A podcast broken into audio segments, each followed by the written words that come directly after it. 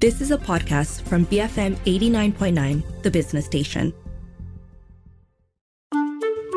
This is Health and Living, and you're listening to an edited recording of the first panel session from this year's Health and Living Live 2023 with the theme of Powering Through Life. On this panel, Juliet Jacobs spoke to Dr. Arvin Raj, a sports medicine physician and strength and conditioning specialist from Hospital Tuanku Ampuan Rahimah, Dr. Harjeet Singh, a consultant orthopedic surgeon from Columbia Asia Hospital, and Charmaine Ang, a yoga instructor, on what it means to keep your body fit, strong, and flexible across your lifespan. Here's the first part of that conversation. Well, we want to be fit, right? We want to be fit, kind of fabulous. We want to be healthy, uh, but there's no sort of fixed formula for that, is there? So that, that concept of fitness, we know, is not it's not just confined to treadmills and weightlifting and, and salad bowls. It's a convergence, I feel, of physical strength, of mental resilience, of emotional balance, or is it? I don't know. I've got the experts here to, to help us to break it down. So today we want to talk about that, exploring how to be fit and healthy and the many different ways we can achieve that. So just before we start, quick poll, raise of hands. How many of you here feel that you're fit? Are you? Kamla, surely, okay. All right, we've got our work uh, cut out for us, okay? So, so if I'm, I can start with uh, Dr. Arvin, yeah? Dr. Arvin, you know, as a sports physician, how do you assess one's fitness? What are the metrics or the sort of tests that are commonly used? Um, when it comes to fitness, it's not a single dimension. It's a multi-dimensional uh, assessment. So you got your strength, you got your endurance or your cardiovascular strength, and then you have your mobility and your flexibility. Uh, of course, in the true sense, in the traditional sense, it's normally just strength, endurance, and flexibility. But I think mobility has a, a big role to play with uh, how fit you are actually. So yeah, uh, we will assess. Uh, this could be uh, for the endurance. You could be doing a, a, step test or a six minutes walk test or a, a, what we call it a bleep test for athletes. Then for strength tests, we have things from hand grip exercises to all the way to uh, one rep testing and 3RM testing and those kind of things. They are depending on what you have. Mm-hmm. And then, of course, when it comes to flexibility, there are things like the sit and reach, and then of, and mobility as well. So that's to see how much a functional range of motion you have. Okay. And what about things like, you know, your BMI? Does that necessarily mean one is fit and healthy, you know, if you've got a healthy BMI? Okay. So that's a yes and a no kind of question. Uh, BMI uh, is it's, it's a metric to see whether your weight is appropriate for your height. It's a mathematical situation here. Okay, so for the vast majority of people, or at least you see health parameters, we have, we have circled or, or uh, encompassed our health parameters around BMI. So you're talking about diabetic, heart conditions, obesity, and so on. But when it comes to the overweight people, okay, it can, it can be a little gray, especially if you're one of those exercises or people who have competitive goals or athletes, okay? people who have more muscle mass. So they start ranging into this overweight zone and it can be gray.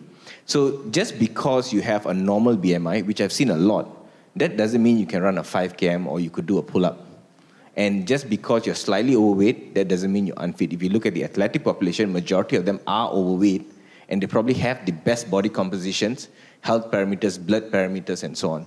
So to summarize that, it's a yes and no and it really depends on what metrics we're looking at. Uh, just because you have a normal BMI, it does not guarantee you have good health and good fitness. Likewise, if you have a slightly overweight BMI, that doesn't mean you're unhealthy altogether. Mm-hmm. Yeah. Um, Dr. Harjeet, can I also bring you in and ask you that very same question? You know, how do you, you know, as, as an orthopedic surgeon as well, you see lots of different people with different fitness levels. I mean, how do you um, measure one's uh, physical capabilities or one's fitness levels as such? Okay, uh, rightly so. Um, I tend to see them when they are injured. Uh, he sees them predominantly when they are relatively healthy.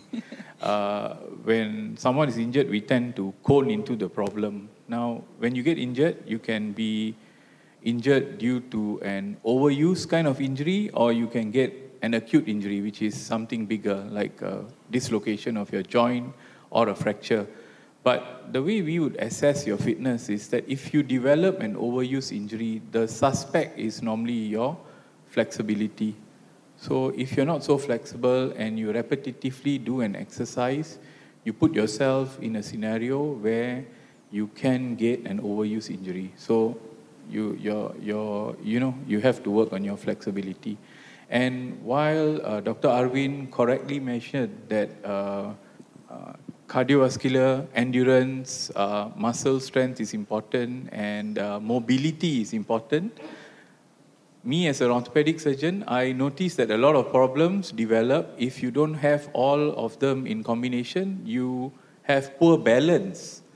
And as we get a little mature, I won't say older, uh, you tend to have the, uh, you know, a lack of balance in movement, and that can bring about an injury. So we look at it very globally. I see them when they're injured, and we try to cone down into which area that we need to work on. And even when we treat injury, how, how, how cardiovascularly good you are, how fit you are, determines the kind of treatment and your response to treatment. So everything does come in together. Mm-hmm. And I think this is a good time to bring Charmaine into the conversation as well. They're talking about mobility, they're talking about you know flexibility as well, right? Charmaine, um, I don't think this is a stretch at all. Uh, how can yoga complement you know other forms of exercise in a sort of well-rounded fitness regime? I mean, what is the importance of that? Um, I think like what Dr. Harjeet mentioned earlier, yoga helps with not just flexibility itself, but it also helps you build up balance um, and as we age, I think balance is one of the things that is really important because you don't want to fall. That's the last thing that you want. So when we practice yoga, we do have movements where we actually work on balancing, um, and this would actually help a lot as we age. Um, in terms of flexibility, like what Dr. Arvin mentioned earlier on, um, it actually it's going to complement a lot of the other movements that you do in your daily lives, and also even your strength training programs as well. Because when you work on your flexibility or mobility itself, we are building a bigger range of motion for the body. Mm-hmm. And Dr. Arvin, can I ask you, what are some key components of physical fitness that you think we should focus on for our overall health? You know, and and uh, continuing from that, you know, are there some myths or mistakes that perhaps young adults tend to fall into uh, when it comes to fitness? Uh, as I mentioned earlier, the, the paradigms that we use to assess someone's fitness is exactly what you should be focusing on. Uh, given that when you do strength training, especially when you're doing strength training through a, a large range of motion, flexibility comes with it along with mobility. Mm-hmm. But those are things that actually have to you have to work on too. Simply uh, things like mobility. Uh, because if you don't use that range of motion, you kind of uh, uh, lose that range of motion, especially those end range of motions. Because we will work throughout our daily life through a certain range of motion, which is normally the mid range, and we don't use the extremes. So you don't do anything to maintain those things, you kind of lose them as you age. All right? And, and with that being said, just because you are younger, that does not guarantee you're more flexible because I've seen people who are very inflexible and they're young. All right? And just because you're female, that doesn't that, immediately yeah. guarantee that you are more flexible. That's something that uh, people assume that females are more flexible. Again, I've seen males who are more flexible than females, and likewise the other way around is still present. And strength is something that probably is, uh, maybe it's getting better now, but it was is often neglected because cardiovascular fitness kind of takes the, the throne majority of the time. When someone talks about fitness, the first thing you think about is can you run? Mm. But no one has ever asked, can you do a push up? You know, if I ask I anyone like here, to my soul here. Uh, yeah, could you do five push ups or could you do a pull up? Because if you can't lift your own body weight up, because something that goes away as you age or, or dwindles down as you age is your strength and your muscle mass. These are things called as dynapenia and sarcopenia. So these are things that are, are really going to threaten your livelihood as you get older. If you ask any elderly person, what they would want is their independence. And you lose that independence when you lose your strength. This is something you have to focus on as you age. So, what would that right balance look right uh, look like, right, between cardio and strength training in any sort of fitness routine that we want to pursue? I would say you should give 50 50, or you can just follow what ACSM has said 150 minutes of moderate cardiovascular exercise and two times a week of strength training. But if you're someone who likes any one of these particular attribute a little bit more than the other, you could probably hone in on that a little bit more. You could spend more time with the cardiovascular side and then do spend some time with the strength training, and likewise the reverse.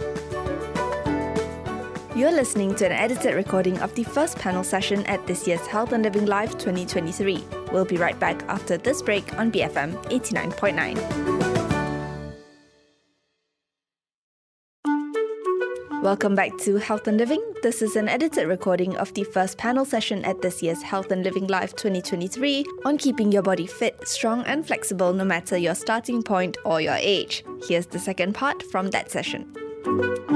Dr. Harjeet, right? Um, okay, so we've got our, let's say we've got our fitness regime going, um, but there are some sort of common mistakes as well that we can make when we are uh, doing our training, right? What are some common mistakes that you see uh, in your patients, you know, who've come to see you uh, when we're doing our fitness? You know, some things that we, yeah, when when is the right time that we should come and see you as well? Yeah, I, I, I think uh, the most important thing is that you have to understand where you are, where your base is before you start. So that's one. Uh, the second thing is that if you have any medical issues, uh, such as maybe hypertension, diabetes, some heart disease, sometimes you require uh, an evaluation before you actually start sports or start doing things. And uh, the sports med physicians are a group of physicians which do that area. Um, the second thing is that it's not only about doing the exercise, but you have to invest in the proper attire because you know you can do the exercise the correct way, but if you are not wearing the correct attire, you might just slip and injure yourself anyway. So it doesn't make sense there. And while things like yoga seem easy, okay, uh, I, I was tired just now, but seem easy, the way it's done, the steps that it should be done, and uh, you know the motions that you should do it at, it should be slow at a start. So basically, learn how to do the exercise or the motion of the game first, so you prevent injuries. Now, after that, as you take your game higher, we normally, I always say, a lot of my patients start with uh, cardiovascular fitness. You have to have a base, and then they add on some amount of strength and uh, they do well that way. Even for me, I found that after a period of doing a lot of cardio, you tend to notice that if your nutrition is not up to the mark, then you notice that your muscle is starting to go haywire and you can't push yourself anymore. My goals are very moderate. I want to be able to walk. When I walk, I want to know, I, I want to know that you know, I have a bounce in my step. I have energy at the end of the day to do whatever else uh, away from work.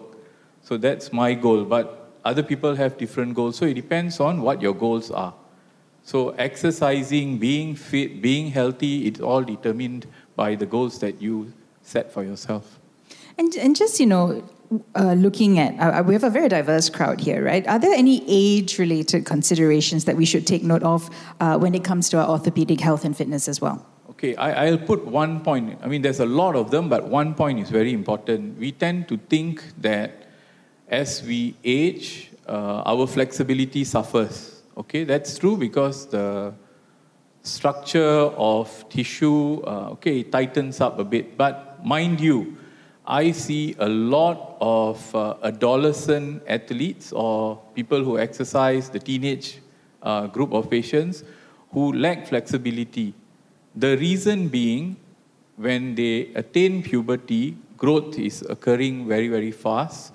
And the growing bone outstrips the speed at which your muscles and your tendons can grow. So you tend to lose flexibility. And if you're not mindful about that, you also develop certain injuries which are related to this speed of growth. So both groups of uh, people actually suffer from issues of flexibility.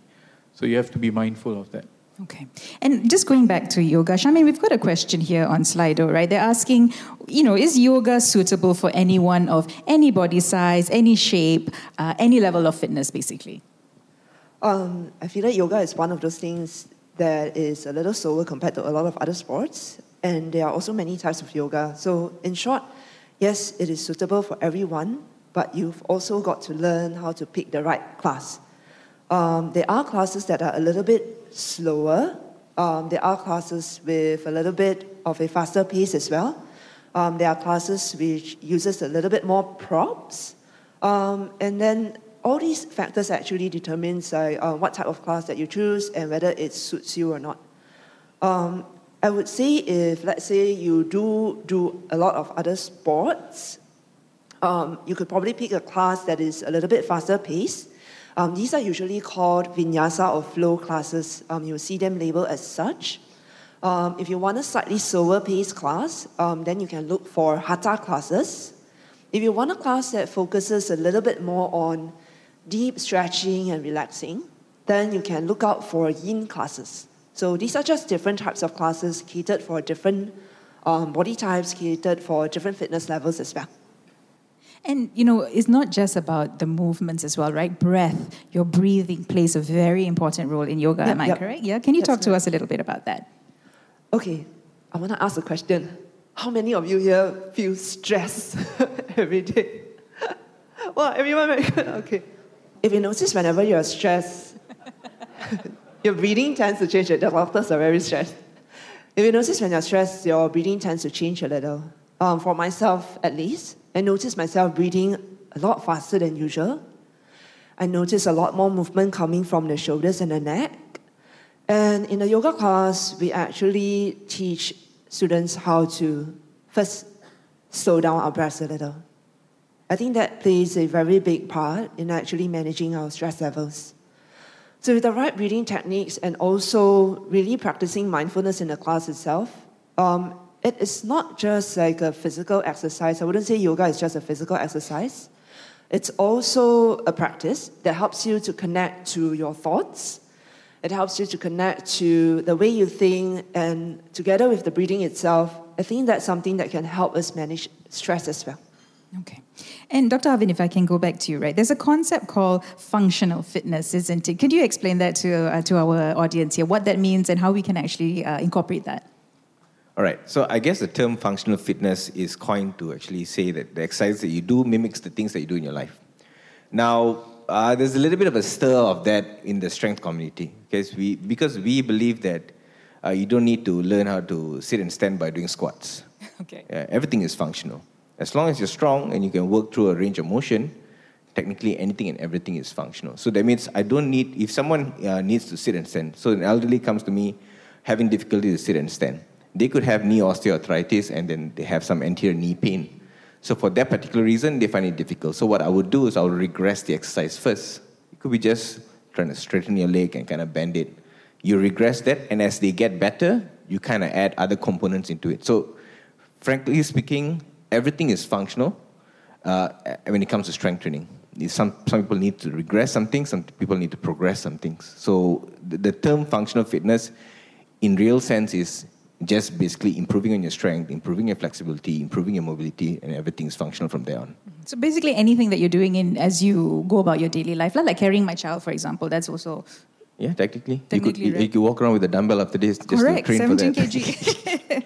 um, and exercising, uh, Dr. Harjeet, you know, so I think a lot of us face injuries a lot. Unfortunately, I'm speaking for myself here. Like, I know I'm your, one of your patients, right? As well, injuries everywhere. Um, you've already mentioned some of the common orthopedic issues, but exercising after an injury i think that's an important thing that we need to think about as well right um, how can we come back safely you know how can we get back to exercise after facing any sort of musculoskeletal injury or perhaps even surgery Okay, the first thing is getting back to whatever you want to do after an orthopedic or musculoskeletal injury is possible.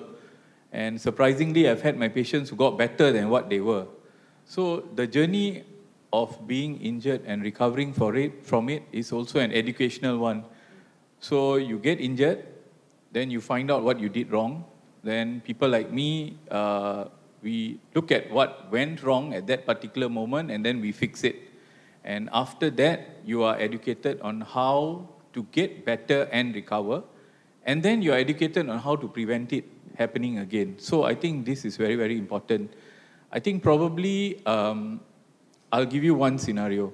Okay, in the knee joint, very common injury. Um, we have the bone, we have the ligaments, we have the cartilage. So if you are a meat eater and you eat your KFC drumstick, that smooth surface at the end of the bone is your cartilage.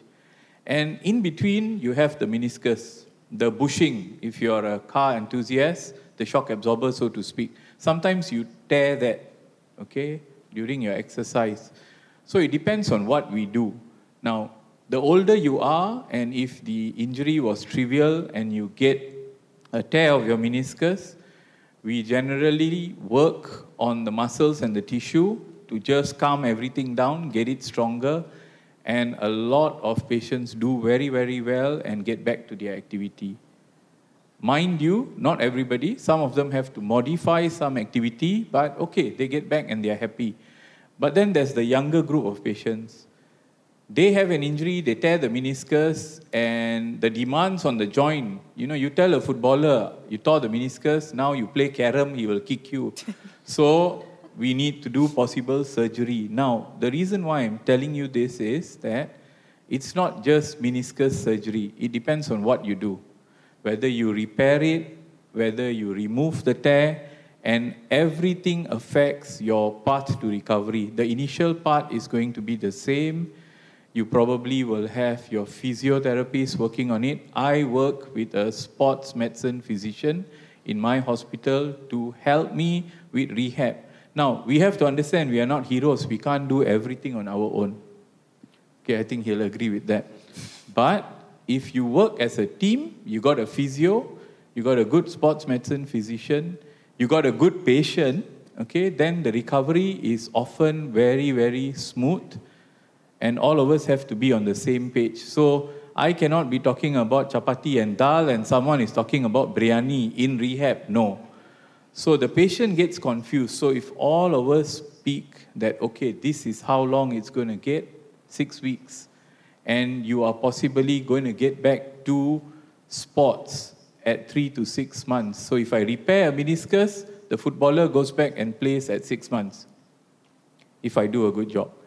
If I remove that torn meniscus, he gets back to football faster. So the choice is also on the patient. But it is possible to get back after injury. And Dr. Arvin, on that, right? Um, when we are pursuing a, a, fitness regime of any sort, right, how can we prevent or address these common sort of like exercise related injuries? Um, and what are some signs of perhaps overtraining or that, you know, we are, we're not doing it right lah in that sense? Okay, yeah. With injuries, there's often uh, what is called as non-contact and contact injuries. So if you're playing sports like futsal, you know, badminton and rugby and whatnot, that depending on what the injury you're getting, it could be contact related, it could be someone tackling you, or you could have misstepped and you could have injured yourself. Then likewise, you have injuries that happens in the gym or through running and so on. So the way the injuries happen, I think Dr. Harjeet spoke about that earlier, it could be because of something that you could not avoid, like a tackle and so on. And there are things that you could avoid with better conditioning, better programming, better training. Okay?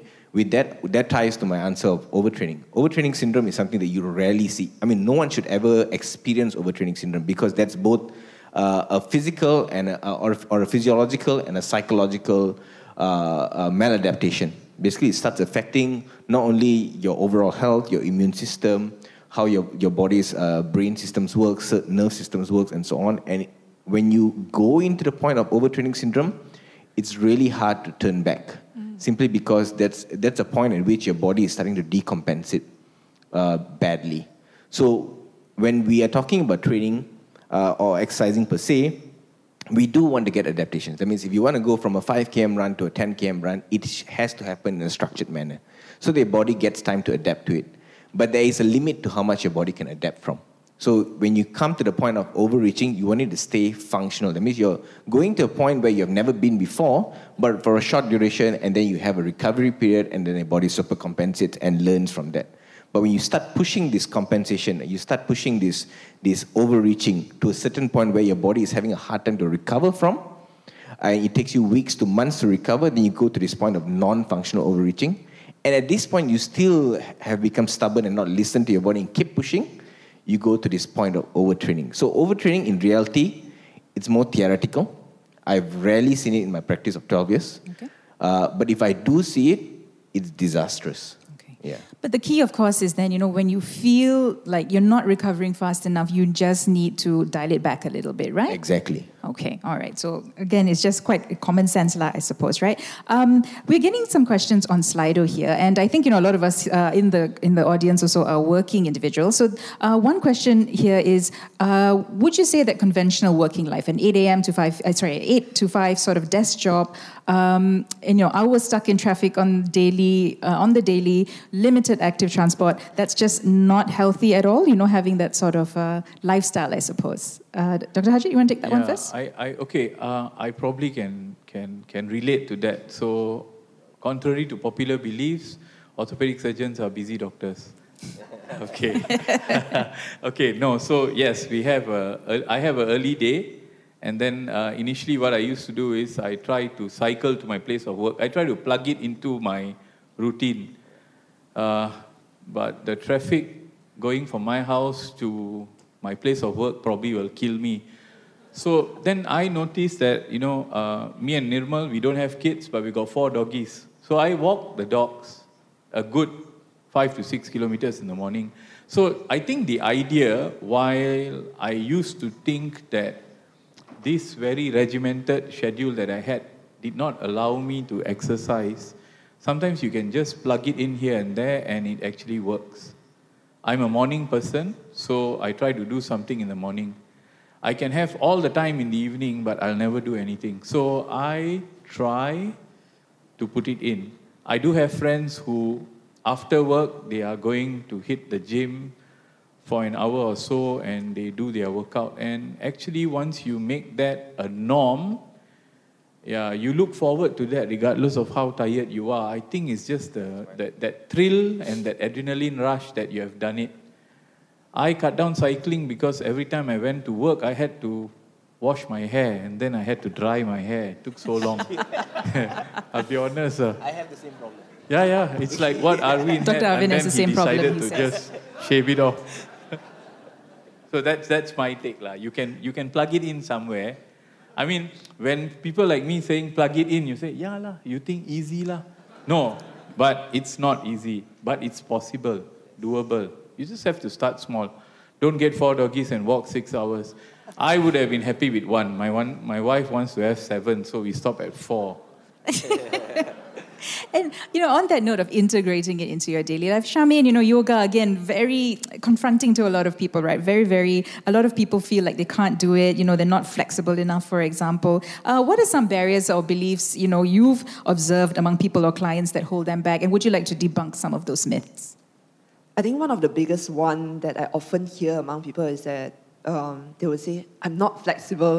And I can't do yoga." So that's one of the things that a lot of people um, think of when they think of joining a yoga class.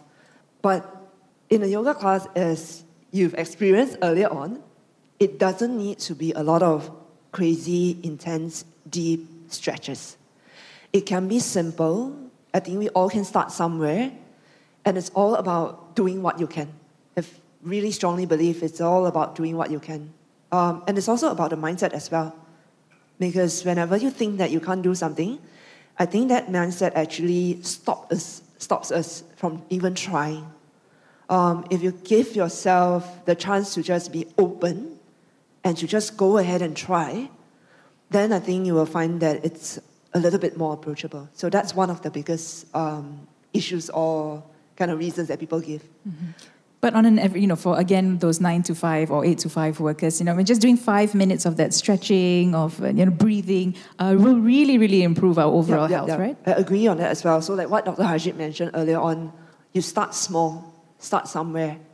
Um, you do not need to think of like doing a 60 minutes, one hour class. That can be pretty intimidating for a lot of people because they might be thinking, oh, what if I can't finish a 60 minute class?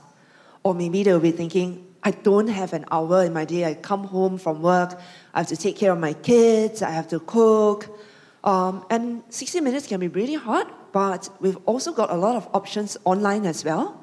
There are shorter videos, you've got your 15 minutes videos, you've got your 30 minute videos. Um, and then at work, some of the simple stretches that we've done earlier on, I think it's something that you can also do maybe in between um, your desk work. Maybe take time to look up from your computer, just do a little bit of stretch on the sides of the body. I think all of those count as well. Okay. And I just want to turn the conversation now, uh, we've got a few more minutes, just to nutrition as well. I think that plays an important role as well, right, Dr. Arvin? What role does it play in achieving and maintaining our fitness and our overall health? And again, you know, are there any common mistakes or myths that we might make that we should uh, be aware of? Okay, uh, with nutrition, okay, uh, just to be honest, I'm not a nutritionist. I do spend many of my years talking about nutrition, but not as a nutritionist. So first and foremost, if you do need a detailed advice, please go to someone who's actually established in that job, okay, has a degree or a master in that. Because uh, in the world of social media, we have a lot of pseudo nutritionists, okay, people who tend to give very, very, what I would call as an absolutist view that this is bad and that is good. And let's start with that. There's no such thing as a good and bad food. There are things that you should eat more and there are things that you should eat less. Can you eat Okay. KFC or not? Huh? Can you eat KFC or not? Can.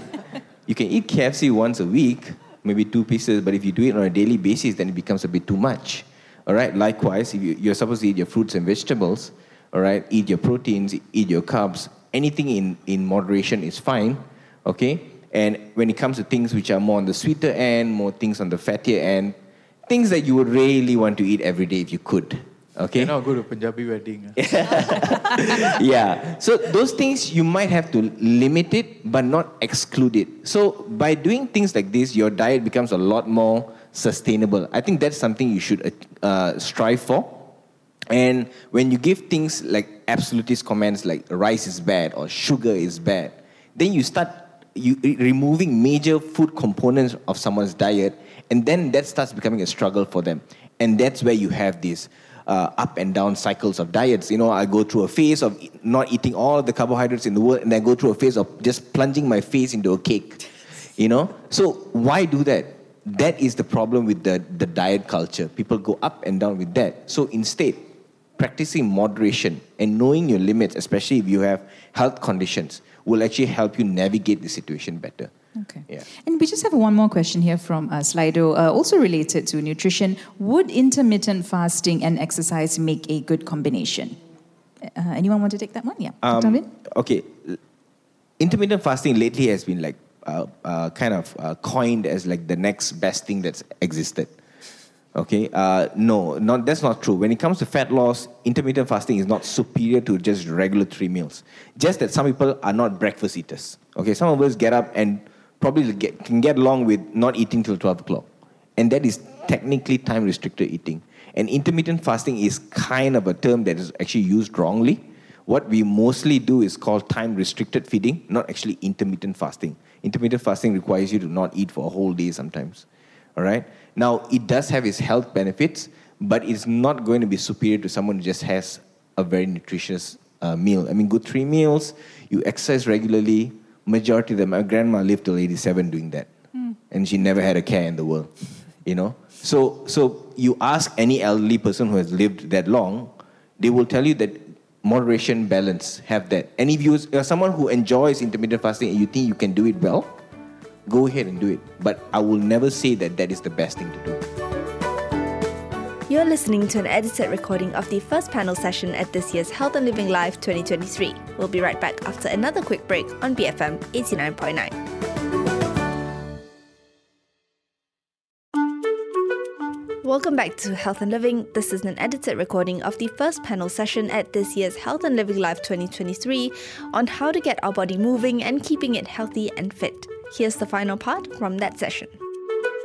Just going to look at some of the questions on Slido again. So this one has uh, quite a few upvotes. Thoughts on seeking treatment with a physiotherapist versus a chiropractor? Uh, Dr. Harjeet, you want to tackle that one now? Oh, oh. okay. Difficult one. The other day, someone actually uh, on one of the shows asked me, "Do I go and see you or do I see a chiropractor?" So this one, okay lah. This one I'll answer. Okay. Now the both of them play a role in recovery after injury. Okay. Uh, conventionally, in setups where I work at, uh, we have an in-house physiotherapist, and some of them specialize in sports injuries. So we, I work with them a lot. I don't work with chiropractors, but around my hospital, um, there are seven of them. So I don't fight with them, but who do you see first? I think it's going to be the doctor. Now, the idea is this: not because we want to make money, that's on the side. But I think you have to identify the problem first. Okay? Um, you identify the problem. Say something simple like back pain. Huh? 98% of the time is something simple. You go to the therapist or you go to the chiro to do some manipulation. Someone who knows what he's doing, you will be okay. But there are 2% which are problems. And we have criteria. If you have back pain without having it before, after the age of 50, mandatory to do an x ray at least because you want to make sure it's not a cancer lying on your spine causing the pain. Possible. Very rare. Possible. If you're a young person, suddenly having pain, you got some immunocompromised state, pain a lot at night, you can't leave it be. You can't go to a physio. You need to get it checked up. So I think the safe thing is see the doctor, get the diagnosis. Even the traditional healers around my hospital, because I don't fight with them, they actually, if they have a look at your wrist and they think it's broken, they will tell, go and see Dr. Bangali down the road. Then I will see them do an x ray, and if I think it's just something, some simple soft tissue, and they believe in this traditional healer, and he's going to probably splint it with some herbs. All we needed to do is actually rest it. So, say you go lah. So I think that's the way. The idea is identify the problem. Ensure that the person who's going to treat you for that condition actually knows what he or she is doing. I'm from Muar. Muar, everybody goes to a traditional healer first. When I stayed, stayed hockey for Johor, we had any injury, we go to Haji Midon in Sebatu. So, uh, the late Haji Midon. So, he's helped us a lot because a lot of problems are minor problems, but you need to make sure that you don't get stuck with a bigger problem and delay your treatment. That's my take. Now. Okay. Some other questions here. Other than yoga, what exercise can improve flexibility and improve our focus and concentration? But this one, the question is particularly for the elderly. Uh, yeah, Charmaine, go for it. Um, to improve flexibility, other than yoga, there's also mobility training as well. So it's one of the things that um, is maybe not so um, common yet, but I feel that it is one type of class that actually really suits elderly people. Um, so that's one thing that um, can be explored as well. Uh, Dr. Arvin, do you want to add anything to that? Yeah, I would just, uh, I totally agree with Charmaine on that. When you have the mobility, when you have the joint range of motion that allows you to move through that particular range, then it opens up to different possibilities. I mean, when it comes to strength training, then we can explore the muscle moving through a larger range of motion. And with that, you have more gains to come from the strength and muscle size itself. So it, if you ask, they, again, it becomes a multi-dimensional question, an answer, sorry. So we want to explore every attribute that we can, and that itself, in totality, will actually improve your overall well-being. Okay. Just on that note, you know, uh, there's one question here from Anthony in the crowd. Uh, he's asking, how important is getting 10,000 steps in every day? Is it more important to be moving throughout the day, or is it sufficient to hit the gym just once a day? I think that's for you, Dr. Arvin. Uh, okay. having steps in, this is what is called as non-exercise activity thermogenesis. So having the steps in, that means you're actually actively moving throughout the day. And like what Dr. Harjeet said, uh, most of us think that you have to have a structured time to exercise, and that is the only way to exercise, and there's no other way around that. But in fact, lunchtime could be time to exercise. You know, you could walk around in your car park. That's what I do for half an hour every day. Okay? Uh, it, it, it sums up to about 3,000 steps while you're playing on Instagram instead of sitting down, you know, and replying to some harsh comments.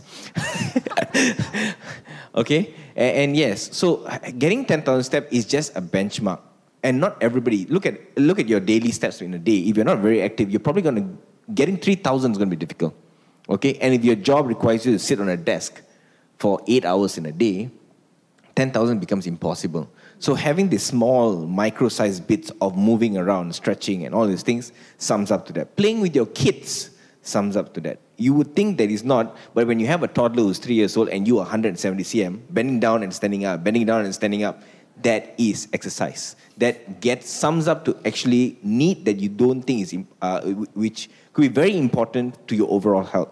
So 10,000 step is a good target. Uh, it's not a must, but what we see, at least in, in, in studies, is as long as you get above at about 8,000, you kind of reap all the health benefits you need. Anything beyond that is great, but you don't have to really like, I must get 10,000. You're not, I'm, I'm a sedentary person. Mm. There's just yeah, many ways I, to I think I can add to that. Uh, so I feel 10,000 is like a figure given because you have to really do something to actually attain 10,000. It's not easy. And, uh, you know, long day in the clinic, we are all sedentary, sitting down, and then I have a wearable watch. So, it, you know, the wear tag, and it says, move, move. so, you know what I do? I just switch it off. lah. Some days. because that's the day you're going to get 6,000. And then when you get 10,000, you're happy, right? We like everything. We like to always have a goal, right? Then when we reach it, wow, best. Today I did this. Wow, today I did I- this. i- It's objectivity, lah. Because you get to objectify something, right? But mine is sometimes I just switch it off. ah. Is it good to then set goals? Do you think it's actually good to set goals and Uh, yeah, if you ask me, yes. Like, I would say, I'll tell my patients this 10,000 is seven kilometers of walking if you didn't know, okay?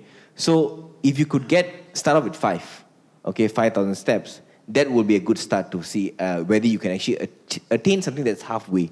And then you see what are the strategies that you might need to add in order to get those, those numbers in. Because uh, as, as like Dr. Harjeet knows, like when we are examining patients, you get a 100 kilo patient, you start having to examine their legs. That itself is a workout for us simply because you got to move it, you got to stretch it, and those kind of things. But your step counter doesn't count for all those things. Mm. Sometimes you could be just moving from here to there, and because you don't swing your hand enough, you don't get those counts in. But generally speaking, if you could get five to 8,000 to start with, and it means you're, you're spending a little time to just get those steps in. You could be just walking to the toilet mm. or parking the car a little further. Uh, take the flight of stairs, the first three floors. If you're, if you're on the fifth floor, take the first three floors by staircase. Yeah. And then take the lift for the next two if you can't. But like for me, when I do rounds, I never take the lift. I just make it, I'm going to huff and puff. I'm like, the whole time. But I'm going to make it a point to do it because that itself is, is a judgment of how fit I am actually am. Yeah, you know? true. So these little, these little things that you could do to just increase your activity level will make a whole lot of difference. I think it's good to emphasize that like 10k is actually not like the ultimate goal that No, everyone no. should be at. Exactly. Because when we have that in mind, right, what I see a lot of people do is that when they don't achieve 10k, they look at their watch, maybe it's like 3k, then like, oh yeah, never mind lah. Not Yeah. already, and then they give up. Yeah, and I think the person did say right. Would that re- uh, would that be as good as doing like one time of a gym workout or something like that? Yeah, a, gym workout is a structured exercise, which is good for strength and so on and so forth. But this 10k is what it's called, as I said earlier, is a need. This is your overall daily activity. So if I could do both, I will do both. But if you really can't, a half an hour run is actually pretty good, or going to the gym and exercising is pretty good at least you're doing something structured where you're spending some time doing actually some form of exercise. Yeah. So what I'm getting from you know all of you, find things that you know fits with your lifestyle. Have a range of things as well. Listen to your body, most importantly, of course. Uh, seek help when you need to, uh, and yeah, just listen to your body. Uh, We've just run out of time, so I guess I just want to get some very quick concluding messages from all three of you. You know, for you know for for everyone here, you know, maybe they're a little bit unmotivated or they don't know what to do. What would you uh, what would you say to them to motivate them, uh, motivate themselves to be active, regardless of age, regardless of their type of activity? Uh, you know, to to be fit and fabulous, lah, pretty much. Uh, Dr. Arvin, we can start with you. Okay, uh, I would say like start small. That's that's the simplest thing to do. Start small. Start trying to be active. Okay, it, you, you, you could follow the criteria as I said, 150 minutes of moderate uh, aerobics and two times a week of strength training. But if you can't, if you think that's too much, try to get little bits of that and work your way up towards that. Exercise should be individualized, should be specified to a certain person. Okay, if auntie and uncle wants to exercise, both might not be doing the same exercises. They could be doing different exercises. But do it to your capability. And when you fall off the wagon, remember that all of us do fall off the wagon at some point. Okay, if it happens, relax. Okay, remember why you started doing this, then you get back at it. Same thing, when you have a tire punctured, right, you don't go and stab the other three tires. What you do is you fix that one tire and you move on with life. So, likewise, life is like that. Whether it's exercise, whether it's nutrition, if you kind of fall off the wagon, remember what is your priority, dust yourself off, pick yourself up, that's what I tell my daughter, and move on. Okay, thank you, Dr. Arvin. Uh, Charmaine. Okay, what I have to say is just really, really short, which is life is very short. Move while you can. Perfect, thank you. And Dr. Harjeet. We tend to say life is motion, motion is life. But the most important thing, once you start deciding that you want to get healthy and get fit, don't expect after you finish your first 10,000 steps, the next day you weigh yourself. It's gonna, it's gonna be the same. It'll take three, four weeks before you see something. thank you so much for being with us on this very first panel. That was an edited recording of the first panel session on what it means to be fit, strong, and flexible across the lifespan at this year's Health and Living Live 2023 with the theme Powering Through Life.